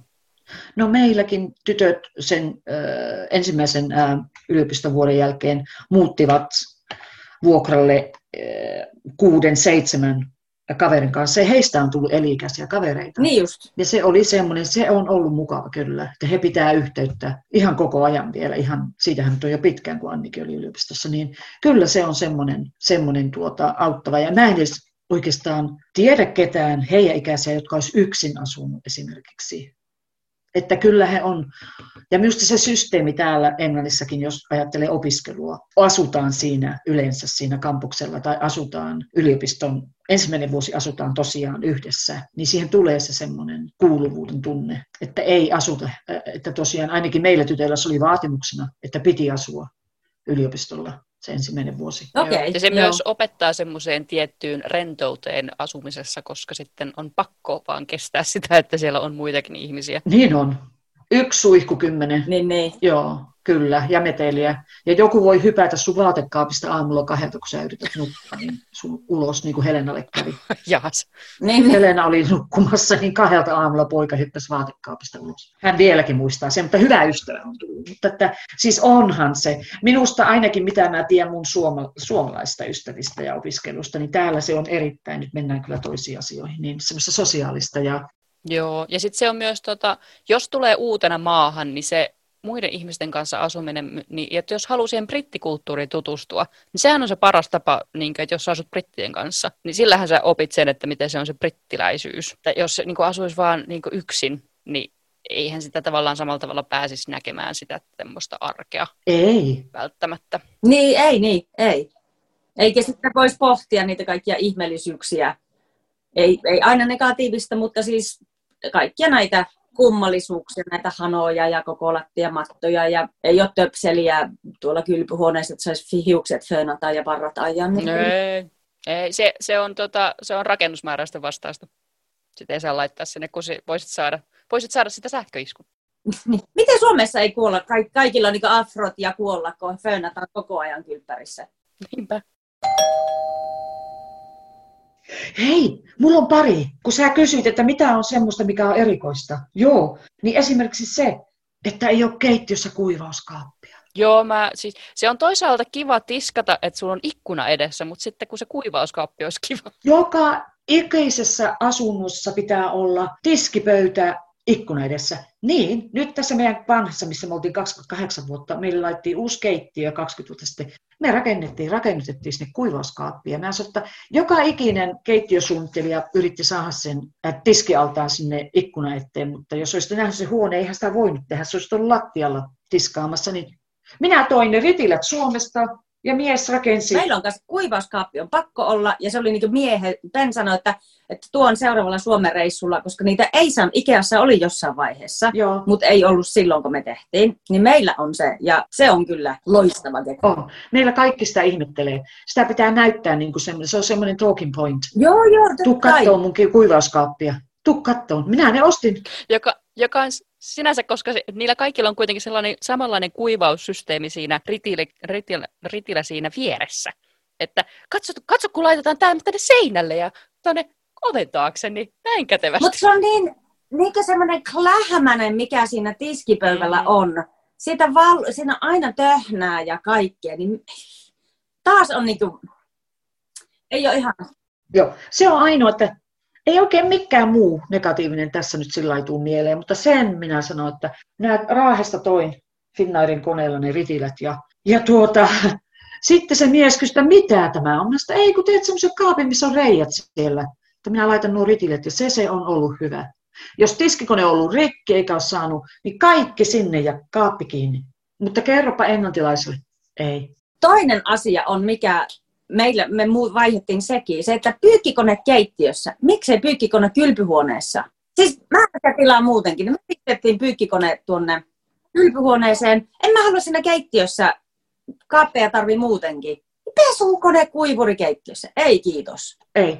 Joo, se on täällä. Mä en ole nähnyt kellään kylppärissä. Meillä on onneksi kodinhoitohuone. Niin. Joo, se on meillä myös sellainen näytö, näytön kohde, että kun ihmiset tulee. Niin se onkin just, mä en ole tuota, kun mulla on aina ollut onneksi, siellä vanhimmassakin talossa oli kodinhoitohuone, niin sinnehän se meni. Mutta siis kun ajattelin mun ystäviä, niin joo, keittiössä se, se vie hirveästi tilaa. Niinhän se vie. Joo, niin vie, vie. Joka on sinänsä, koska eihän se tarvitse muut kuin ne putket, jos sulla on hana ja töpseli. Ah, se on muuten se töpseli, kun ei...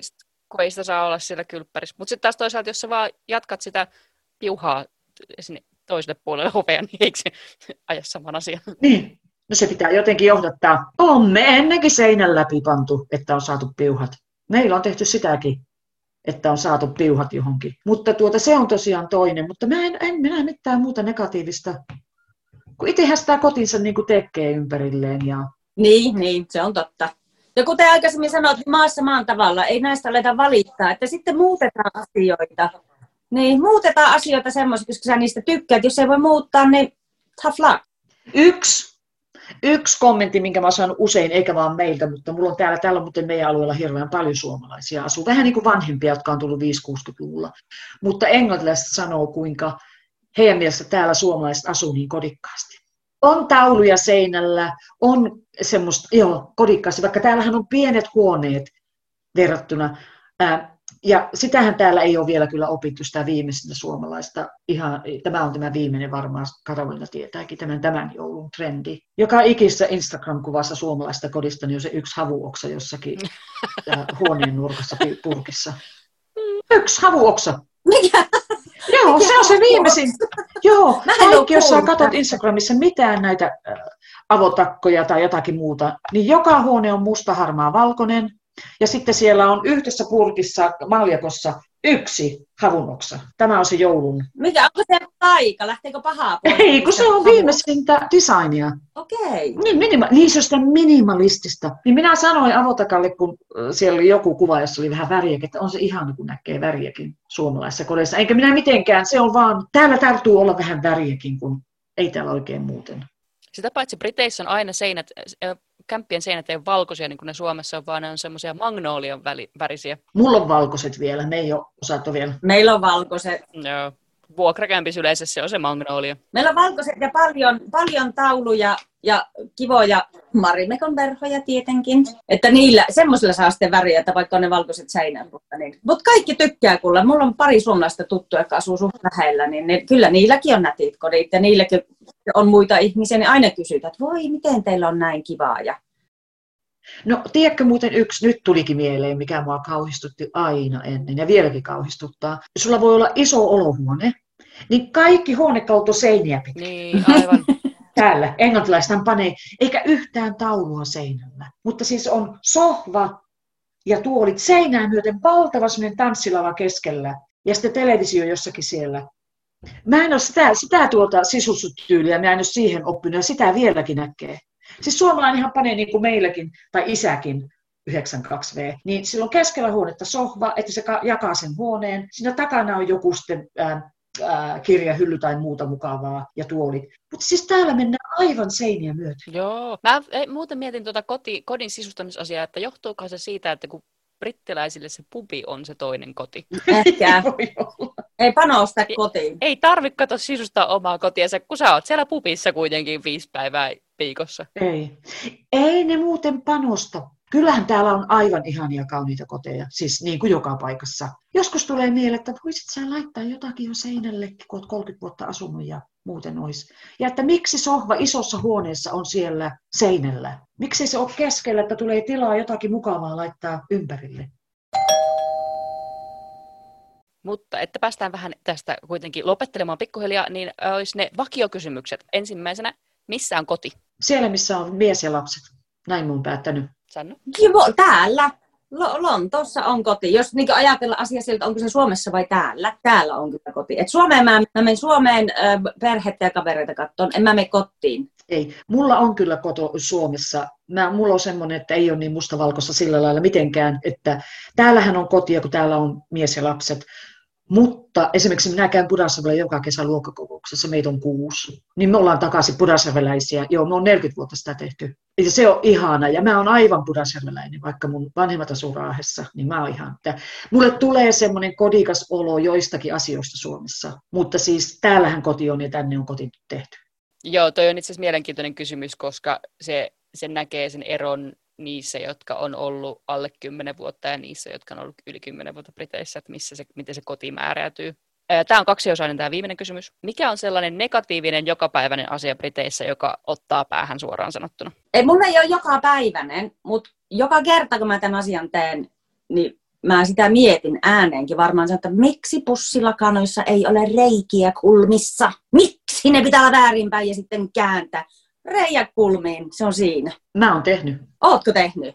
Mä oon miettinyt tekeväni, mutta en ole. Joo, joo. Sen voi tehdä, tekee semmoisen kymmenen sentin. Niin, ei. Mm. Siis mulla meni nyt aivan överiksi tämä sun kysymys, nimittäin mulla on semmoinen vastaus, että voi kamala, kun täällä on vielä niin huonosti, siis semmoisia ihmisiä niin paljon, jotka ei niin kuin seuraa kriittisesti tai ei kriittisesti maailman, maailman ja äh, maan asioita. Että siis suurin osa lukee jotakin Sun-lehteä, niin se on näkynyt, että sinne ei voi edes mennä sinne Brexittiin tai muuhun tai nyt tähän. Että, voi, niin, että kiitos Brexitistä heille. Niin, siis se, että enpä voi, en uskalla muuta sanoa, mutta siis... Mä voin peukuttaa tota niin. Kanssa. Nyt se on näkynyt tämän Brexitin, tämän koronan ja jopa Trumpin. Kaikki tämä on tullut yhteen ja se ihmisten... No niin. Ja huokaisee hän. Joo, siis olen itsekin huomannut seitsemän vuoden aikana. Se, tässä on taas kokonainen oma aiheensa. Niin, tuota, ei mennä sinne se enempää, mutta se toinen osa tästä kysymyksestä on, että mikä on semmoinen jokapäiväinen asia, joka on tosi positiivinen teidän mielestä, olisi semmoinen, että vitsit, Tämä on tosi hieno juttu. Tämä mulle on aivan hirveän tärkeää, kuinka paljon mulla on täällä ystäviä ja englantilaisia ja brittiläisiä ja kuinka ne on ottanut minut hyvin vastaan. Mä oon tytöille puhunut suomea pienestä lähtien ja mun ystävät on oppinut siihen, niitä ei haittaa yhtään ja muuta. Että ja semmoinen sosiaali, meillä on vanhemmat aina sanonut, kuinka meistä, niin kuin minustakin on tullut paljon sosiaalisempi. Ja toisen huomioon ottaminen, että sanotaan, kävellään tuolla kadulla, niin nuoret tytöt tulee vastaan ja ne väistää, kun on tämä korona-aika, niin ne sanoo kiitos heti. Niin. Kun ei katsota omaan nappaa. Ei, ei täällä voi. Ei täällä pärjää sille. Sanna. Samaa mieltä. Mulle on se, että lapset saa käydä pubissa ja lapset saa nuor, siis pienet vauvat jopa, mutta siis meidän pojat on yhdeksän ja yksitoista. Me voidaan mennä niiden kanssa illalla, nyt ei kyllä, mutta normitilanteessa me voidaan mennä pubiin. Me voidaan kävellä lähipubiin. Me voidaan mennä lähipubiin. Me voidaan syödä, ottaa pari drinksua, kävellä kotia. Sitten mulla käy, mulla on siskolla on molemmilla lapsia ja ne on jo vähän vanhempia näin, mutta ne on aina ollut sitä mieltä, että mit, se täällä on niin rentoa siinä mielessä, ei ole se, että ihan kauhea, olette varmaan jotakin niin kuin juoppoja, kun viette lapsia kerran ja pubin keski, keskiviikkona kävivät pubissa. Kato, meillä ei ollut vielä sitä, kun oli tupakan poltto, eikä ollut ruokaa pubeissa, että tytöt on kaksikymmentäviisi ja kaksikymmentäkahdeksan, että, mutta kyllä hekin on oppinut siihen kulttuuriin aivan. Aivan meidän kanssa, että joo, kyllä, se on hyvä juttu. Että pieni asia, mutta se on iso asia silleen, ja siinä se, ne lapsetkin oppii sosiaaliseksi. Niin oppii. Silleen, että sitten ei nihkistellä, kun mennään, että se on kulttuuri, kulttuurihommata. Kaikki on, mutta siis yleensä tämä sosiaalisuus ja tämmöinen kyllä, sosiaalinen. On, että toisten huomioon ottaminen, ja kerran mulle Suomessa monta monta vuotta sitten sisko oli, että oh, joutuu niin tyypillistä, että et asu Suomessa. Me oltiin Raksilla marketilla Oulussa. Mä vein niitä kärryä siihen takaisin, mihin kärryt laitetaan. Ja mulla oli varmaan joku euro siinä kärryssä. Sitten oli joku nainen vastaan, sillä oli kaksi lasta. Mä sanoin sieltä, haluatko kärryt? Sitten se katsoi meidän ihmistä. Voi kauhean, siis ihan, oh, ihan kuin tosissaan. Ja vähän melkein se häkeltyi ja hävetti. Mä sitten otan vaan. Ja mun sisko oli just, että tuo niin, niin ei, niin kuin, semmoinen, joka asuu Suomessa, niin ei tekisi noin. Ja se helpottaa elämistä paljon. Joustavuus, joo. Se näkee muuten liikenteessäkin, Karoliina.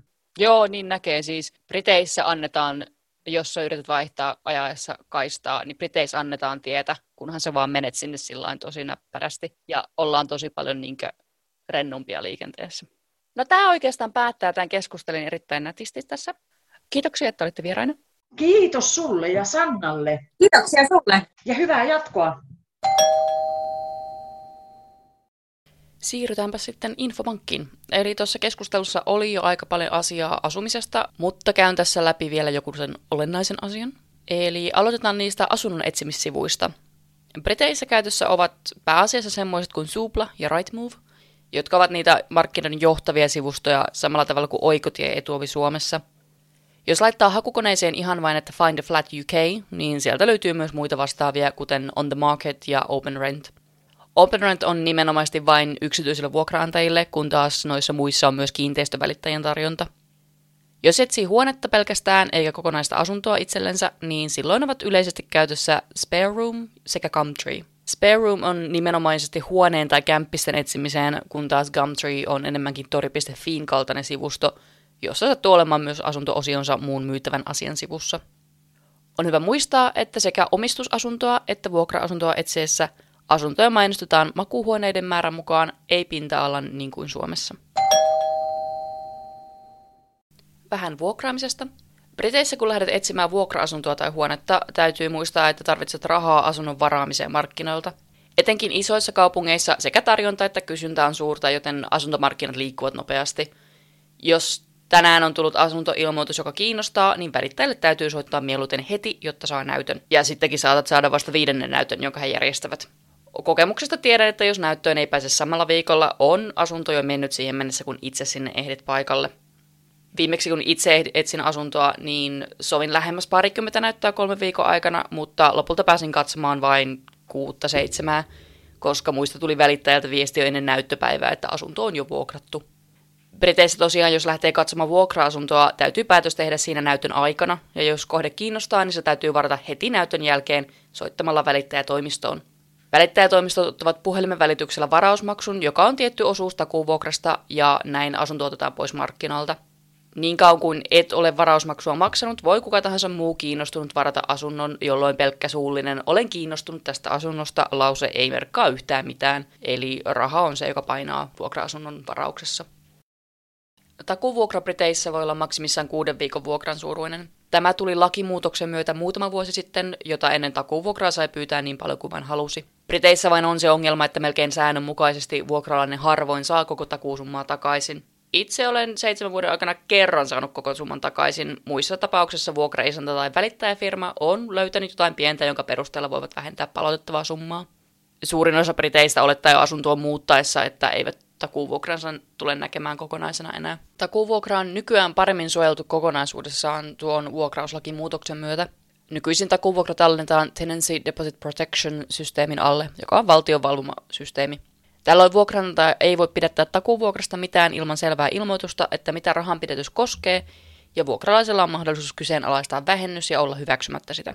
Tällöin asia menee takuuvuokrasysteemin virkailijoiden selvitettäväksi, jotka ottavat selvää, että millä perusteella takuuvuokraa yritetään pidättää, onko vuokranantajalla esittää asianmukaisia todisteita palautuksen vähennystä varten, ja vaikuttaa siihen, että onko takuuvuokran palautuksen vähennys oikean suuruinen.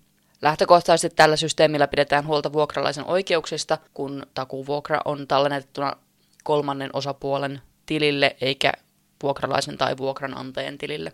Kuten tuossa keskustelulomassa mainittiinkin, vuokran päälle maksetaan vuokralaisen toimesta myös Council Tax, eli tavallaan kuntaveron asumisosa.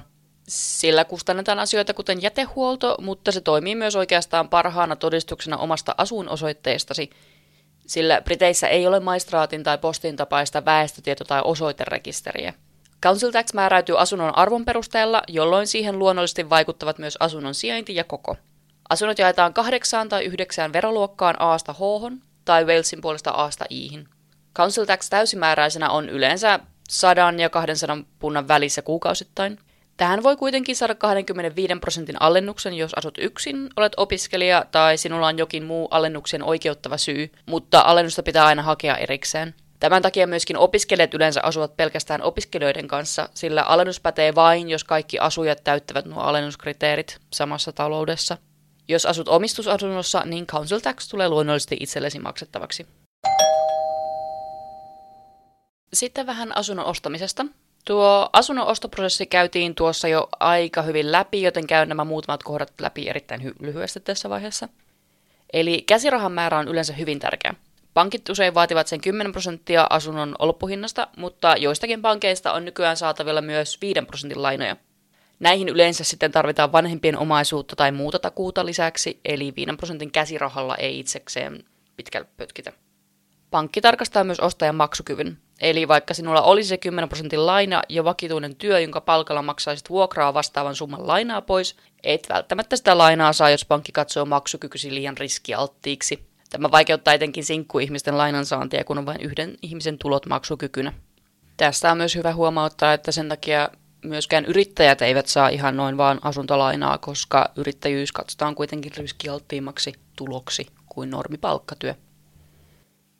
Briteissä on myös Suomen A S P-lainan tapainen asuntosäästösysteemi, josta tuossa jo puhuttiinkin. Help to Buy-tili, jolle säästämällä valtio lisää rahapottiisi kaksikymmentäviisi prosenttia tai maksimissaan kolmetuhatta puntaa, kun lähdet ostamaan asuntoa. Valitettavasti tämä systeemi ei ole enää voimassa uusille tileille. Jo olemassa olevat toimivat kuten suunniteltu, mutta uusille säästöille se ei ole enää mahdollisuus. Tätä systeemiä on kritisoitu nimenomaan sen monimutkaisilla rajoittavilla säännöillä, plus sillä, että tuota valtionavustusta ei periaatteessa lasketa mukaan käsirahaan, koska sen voi hakea vasta lakimiehen avulla, kun kauppoja ollaan jo tekemässä. Eli sitä rahaa ei vielä ole siinä vaiheessa, kun lähdet hakemaan lainatarjousta pankista, eikä sitä saa käyttää asunnon ostokuluihin, vaan ainoastaan sen lopullisen lainan lyhennykseen. Tämähän ei siis nopeuta sitä asunnon ostoon ryhtymistä millään tavalla, lyhentää vain asuntolainan summaa maksimissaan kolmella tuhannella. Briteissä on hyvin suosittua myös jaettu omistus, eli koska asuntojen hinnat ovat niin korkealla, että harva pääsee sille ensimmäiselle portaalle ostamaan itselleen asunnon, joutuvat monet tyytymään jaettuun omistukseen. Tämä tarkoittaa yleensä sitä, että hankit lainaa ja ostat puolet jostain asunnosta tai kiinteistöstä, joka on sitten vuokralla. Usein näkee asunnon ilmoitussivuilla myytävänä nimenomaan näitä puolikkaita, jossa joku haluaa myydä oman puolikkaansa kyseenlaista asunnosta. Tuossa on tietenkin myös se mahdollisuus, että ostat puolikkaan itsellesi ja muutat siihen itse asumaan, mutta silloin yleensä maksat jonkinlaista vuokraa sille toisen puolikkaan omistajalle sen oman asuntolainasi päälle. Tuo systeemi on sinänsä hyvä, että se mahdollistaa useamman ihmisen eri varallisuusluokista pääsemään kiinni kiinteistön omistukseen, mutta se jää nähtäväksi, että kuinka moni noista lopulta päätyy sitten kuitenkin sijoitusyhtiöiden omistukseen ja vuokralle tuottamaan rahaa jo valmiiksi varakkaille.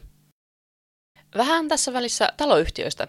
Eli siinä, missä Suomessa on omakotitaloja, erillistaloja, rivitaloja sekä kerrostaloja, on Briteissä lähinnä omakotitaloja, paritaloja, rivitaloja sekä asuntoja. Suomessa oikeastaan kaikissa muissa asuntomuodoissa, paitsi omakotitaloissa, on sääntömääräinen taloyhtiö hallituksineen ja isännöitsijöinen. Britanniassa näitä ei oikeastaan ole missään asuntomuodossa. Rivitalot ovat omia yksiköitään, joissa omistaja voi omassaan päättää itse kaikesta. Ainoastaan jos alat tekemään remonttia, joka liittyy naapurin kanssa jaettaviin seiniin, niin silloin on aiheellista keskustella seinänaapurin kanssa, jotta saa rakennusluvan muutoksiin. Tästä johtuu myös, että terraced houses ovat kaikki saman kadun varrella hyvin eri värisiä, vaikkakin samanlaisia muuten ulkonäöltään. Kokonaisia rivejä on alun perin rakennettu yleensä teollistumisen aikaan paikallisen tehtaanomistajan toimesta työläisille kodeiksi, jonka takia alueelta löytyy samanlaisia taloja monta riviä ja katua sekä kirkko että koulu ja lääkärin vastaanotto. Isommissa rivitaloissa, joissa parhaillaan on neljästä viiteen kerrosta, niin ne on nykyään remontoitu niin, että niissä on yhden kodin sijaan neljä tai viisi eri asuntoa, jotka kaikki voi omistaa eri ihminen. Näissä ei myöskään ole minkäänlaista taloyhtiötä, kunta hoitaa jätehuollon ja kaikki asukkaat järjestävät omat vesisähkö- ja internetyhteytensä. Rakennus- ja remontointilupahakemukset liitteineen ja konsultaatioineen pitävät huolta jonkinlaista järjestyksestä, mitä tulee rakennuksen kokoonpanoon tilallisesti. Tämän käytännöllisyyttä selittää enemmän leasehold-omistus. Eli yleensä omakotitalot ja rivitalot omistavat omat tonttinsa, mutta jos asut asunnossa, joka on joko kerrostalossa tai nimenomaan kämpiksi konvertoidussa talossa, jotka on tehty vanhoista rivitaloista, omistat vain leasehold-osan. Eli rakennuksen ja tontin kokonaisuudessaan omistaa joku taho, jolta ostat määräaikaisen omistusoikeuden asuntoosi. Tämä aika on usein esimerkiksi yhdeksänkymmentä tai sata kaksikymmentä vuotta, eli erittäin pitkä, jolloin se käytännössä ei näy jokapäiväisessä elämässä, sillä ehdit tuon yhdeksänkymmenen vuoden aikana myydä asuntosi aika moneen otteeseen. Leasehold on myös mahdollista pidentää hakemuksella, eikä sitä voi kiinteistön omistajan puolesta päättää noin vain, ainoastaan oikeudenmääräyksellä. Jos omistat leaseholdin rakennuksesta, voit milloin vain pyytää kiinteistön omistajaa eli freeholdin omistajaa myyttämään osu- osuuden freeholdista sinulle, jolloin omistat osuuden koko kiinteistöstä. Freeholdin osuuden ostaminen on pitkällinen ja kallis oikeusprosessi, jonka takia monet tyytyvät omistamaan leasehold-osuuden ja aikanaan ostamaan isomman kiinteistön myydessään leasehold-asunnon pois. Jos taas sen freeholdin omistaja haluaa myydä koko kiinteistönsä pois, on heillä velvollisuus ensin tarjota jokaiselle leaseholdin omistajalle mahdollisuus ostaa oma osuutensa freeholdista, ennen kuin freehold kokonaisuudessaan laitetaan myyntiin. Leasehold ja freehold-systeemi on suht monimutkainen asia lain puitteissa, joten suosittelen ottamaan asiasta selvää itsenäisesti, jos sen yksityiskohdat kiinnostavat. Tämä systeemi kuitenkin selittää, miksi tosi moni britti haluaa nimenomaan ostaa sen terraced house, joka on oma kiinteistönsä, eikä ostaa leasehold-osuutta toisesta rakennuksesta. Tähän loppuu vielä pari termiä ja niiden selvennykset, koska nämä termit tulee vastaan aika usein, kun puhutaan asunnoista Briteissä. Ensimmäisenä Planning permission. Planning permission on rakennuslupa, jota haetaan paikalliselta rakennusviranomaiselta sekä rakentamiseen että remontointiin liittyen. Remontointiin yleensä, jos teet suurempia rakennemuutoksia asunnossasi, niin silloin tarvitsee hakea myös lupaa siihen. Erityisen tärkeää näissä prosesseissa on liittää kaikki tarvittavat dokumentit oheen jo ensimmäisellä kerralla, kun sitä hakee, sekä konsultoida naapureita jo valmiiksi, sillä heillä on aina valitusoikeus. Rakennusluvan hakeminen on yleensä suht pitkä prosessi, eli sen takia ne liitteet kannattaa jo ensimmäisellä kerralla laittaa oikein siihen hakemukseen. Toinen on listed building, josta tuossa oli jo pieni maininta keskustelun ohessa, eli listed building on suojeltu rakennus, yleensä sen historiallisen merkityksen vuoksi. Britanniassa on todella paljon rakennuksia, jotka ovat listed, sillä rakennuksen ei tarvitse olla erityisen ihmeellinen sen statuksen saadakseen.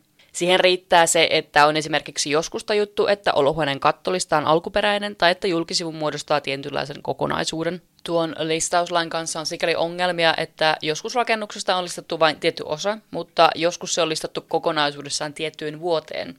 Eli huolimatta rakennuksen alkuperäisestä rakennusvuodesta ja tavasta, listauksen alla ovat myös myöhemmin tehdyt muutokset, jos ne ovat olleet läsnä listauksen aikana. Tarkoittain siis sitä, että jos sinulla sattuisi olemaan seitsemäntoistasataa-luvulla rakentu mökki, johon on vuosien saatossa tehty ties mitä remonttia, niin mökkiä ei siis saa palauttaa alkuperäisempään kuntoon, vaan se täytyy pitää sen listausvuoden aikaisessa kunnossa, vaikka eivät nuo myöhemmin rakennuksen tehdyt muutokset millään tavalla edustaisi sitä aiempaa tyyliä, jonka vuoksi rakennus on listattu. Briteissä listatun talon omistaminen mielletään lähinnä riasaksi, ei lisäarvoksi, sillä tosiaan kun noita listattuja rakennuksia on tosi paljon, niin tosi moni niistä on myös ihan asuinkäytössä ja yksityisten omistuksessa, ja tällöin minkään remontoinnin teko omaan kotiin on erittäin vaikeaa ja vaatii paljon konsultointia listaustoimistolta, joten sitä ei nähdä hyvänä sijoituksena.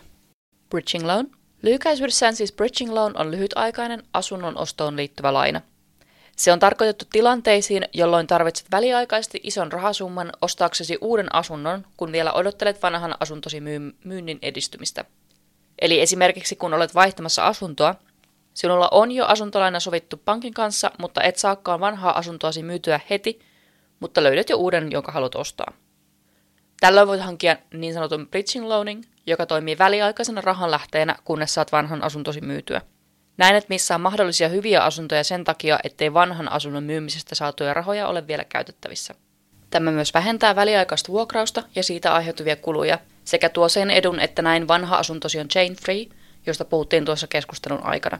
Chain free asunto on aina helpompi ja yksinkertaisempi myydä. Toinen esimerkki on, jos ostat asunnon huutokaupasta, koska näissä kohteissa raha siirtyy välittömästi huutokaupan jälkeen, jolloin vanha asuntosi on todennäköisesti vielä myymättä. Bridging loans voivat olla joko fixed term tai open term, riippuen siitä, onko tarkka takaisinmaksupäivä määritelty sitä ottaessa vai ei. Tällaista lainaa voi ottaa joko yhden tai kahden vuoden takaisinmaksuajalla ja niillä on etukäteen määritelty kuukausihinta, eli ne ovat nimenomaan lyhytaikaiseen käyttöön helpottamaan rahaliikenteen sujuvuutta asunnon ostoissa, ja oletusarvona on, että maksat koko lainan takaisin yhdellä kertaa. Ja vielä viimeisenä stamp duty. Stamp duty on yksinkertaisuudessaan kiinteistövero, jonka maksat ostaessasi kiinteistön tai leasehold-asunnon. Se on kertamaksu, mutta arvoltaan useamman tuhannen puntaa, riippuen asunnon kauppa-arvosta. Stamp duty-määrä lasketaan prosentteina arvosta. Ensimmäiset satakaksikymmentäviisituhatta puntaa on verotonta, sen jälkeen vero on kaksi prosenttia aina kaksisataaviisikymmentätuhatta puntaan asti, jonka jälkeen vero nousee viisi prosenttiin aina yhdeksänsataakaksikymmentäviisituhatta puntaan asti. Jos satut ostamaan asunnon, joka on arvokkaampi kuin tuo yhdeksänsataakaksikymmentäviisituhatta puntaa, niin vero nousee siitä sitten jo taas kymmenen prosenttiin, ja yli puolentoista miljoonan osuudesta saakin sitten maksaa jo kaksitoista prosenttia veroa. Eli mitä kalliimpi asunto, sen suurempi vero sitä maksetaan, mutta veron prosentti nousee tiettyjen pykälien mukaan. Tästä syystä Briteissä puhutaankin paljon siitä, että paljollako on varaa ostaa asunto, joka ei käsitä ainoastaan asuntolainaa, vaan myös tuota stamp dutyä. Eli jos olet käsirahan ja asuntolainan kanssa lähdössä ostamaan asuntoa, täytyy siitä pankin myöntämästä lainamäärästä muistaa vähentää tulevan veron maksaminen, jotta saat sen todellisen asunnon hinnan, johon sinulla on varaa, unohtamatta suht suuria lakimies- ja kiinteistövälittäjäkuluja. Esimerkkinä, jos ostat asunnon, jonka kauppahinta on neljäsataatuhatta puntaa, tulee tästä maksettavaksi ylimääräinen kymmenentuhatta puntaa pelkkää veroa, joka täytyy maksaa yleensä kahden viikon kuluessa siitä, kun kauppa on saatu päätökseen. Tähän on luonnollisesti paljon erilaisia laskukaavoja riippuen missä kiinteistö tarkalleen ottaen sijaitsee ja millainen osto on kyseessä, unohtamatta ensiostajan verohelpotuksia. Siinä oli kaikki asumisesta.